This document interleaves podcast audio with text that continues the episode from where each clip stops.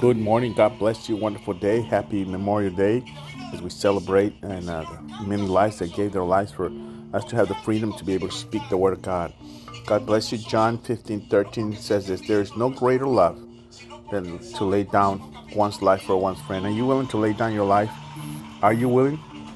I am willing to lay down your life for God's people, for someone. Jesus did that for us. So shouldn't we do it?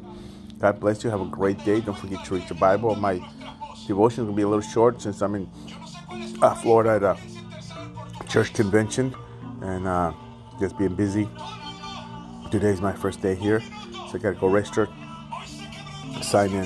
Have a blessed day. Don't forget church. Enjoy the picnic. Those of you that are at the picnic, don't forget prayers at 6 o'clock. God bless you.